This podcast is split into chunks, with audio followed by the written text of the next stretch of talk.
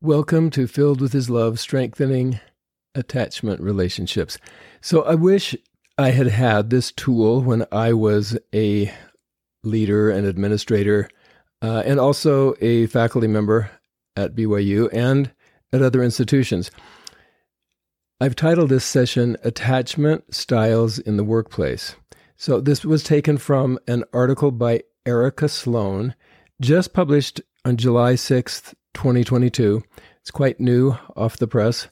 And so her title is How Your Attachment Style Affects Your Experience at Work. So the secure attachment, say that you have a secure attachment or somebody in your organization has a secure attachment. How does that affect their relationships and their performance in the workplace? Well, they tend to trust those in leadership. That's a nice thing. They're supportive of leaders' goals. They work well with people in teams, also very essential. And they are the least likely to fear rejection and more likely to form bonds with teammates. When they receive feedback, they take it positively and constructively and work on it. Of course, they still have difficulties like everyone does in the workplace, but they cope with stressors more effectively because they have a secure attachment style.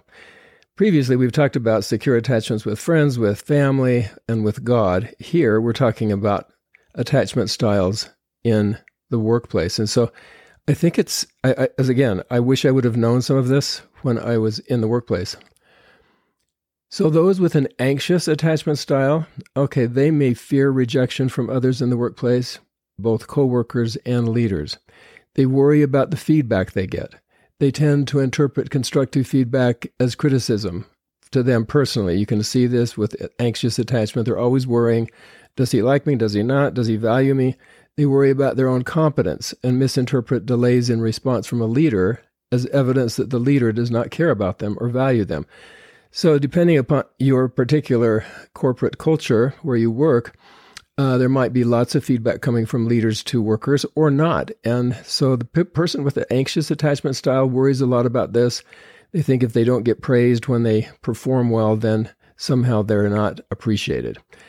Uh, they have a higher risk of burnout, people with anxious attachment, because they're constantly worrying about their own performance. And that anxiety driven life that they have uh, causes them to have difficulty pursuing a long term uh, relationship in the organization. On the positive side, uh, these people are constantly working to improve themselves. They're so worried about the their own competence that they want to make themselves better and uh, make themselves more valuable in the organization. So that's a positive thing about the anxious attachment style. The avoidant attachment style, where they're they're often the lone wolf.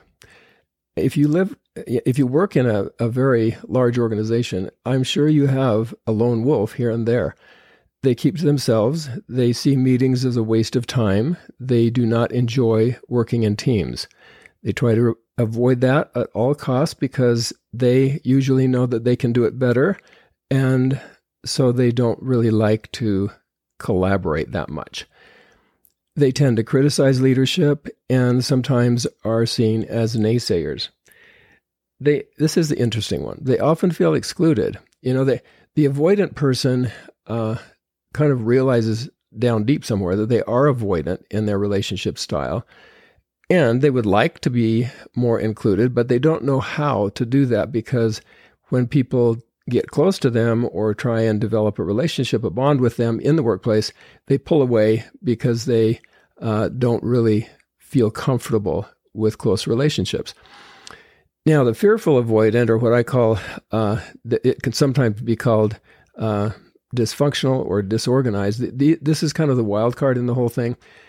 You're not sure how they're going to respond. Sometimes uh, they seem to want closer relationships. Other times they push away. They have both the avoidant and the anxious style going together. It's it's very mixed up life.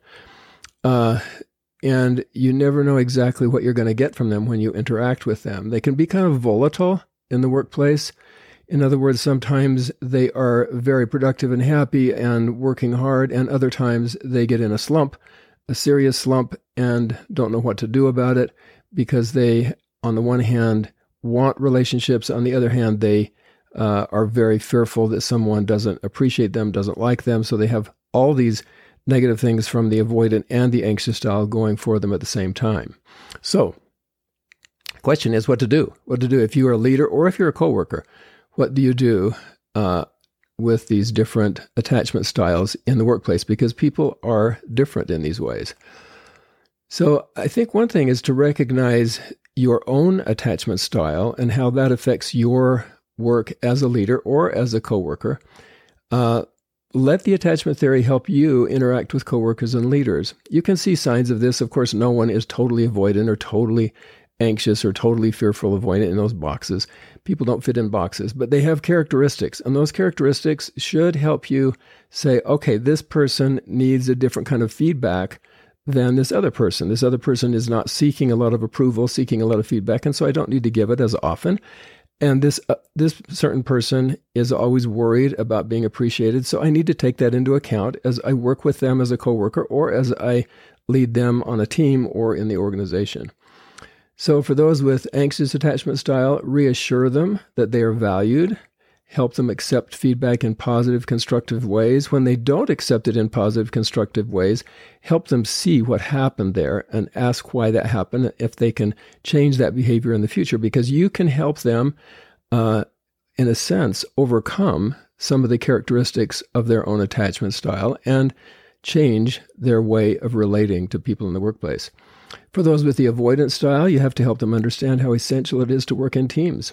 It's not a choice, actually, nowadays, whether or not you want to work in a team. You, you almost always have to work in a team. And so the avoidant person needs to understand that.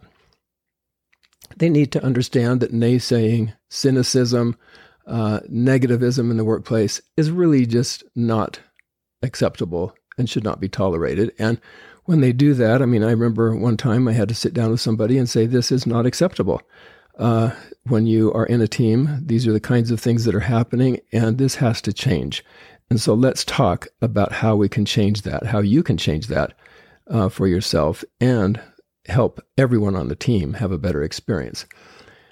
So you need to help these people, the, the avoidant ones, learn to reach out to others when they do feel excluded, isolated, uh, shut off, which they've kind of caused on their own part because of their avoidant style. You need to help them see how they can reach out how they can invite others to participate with them and be sometimes more pleasant and accepting and positive in the workplace.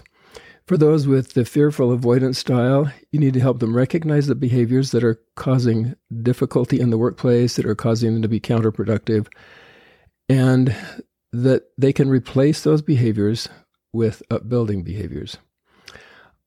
So, this is a very brief little touch on this topic, but I think it's worth thinking about what kind of attachment style do I have? What kind of attachment style do those I work around or work for have? And how should that affect my own behavior, my own approach to my career? Obviously, we know that careers are important. Providing for ourselves, for our families is important. And finding joy in the workplace, that's really what this is all about.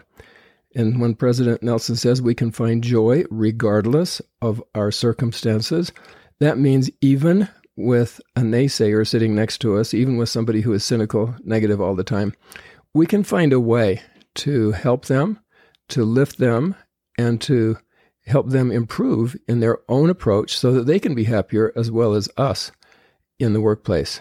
I hope this has been helpful, and we will see you next time.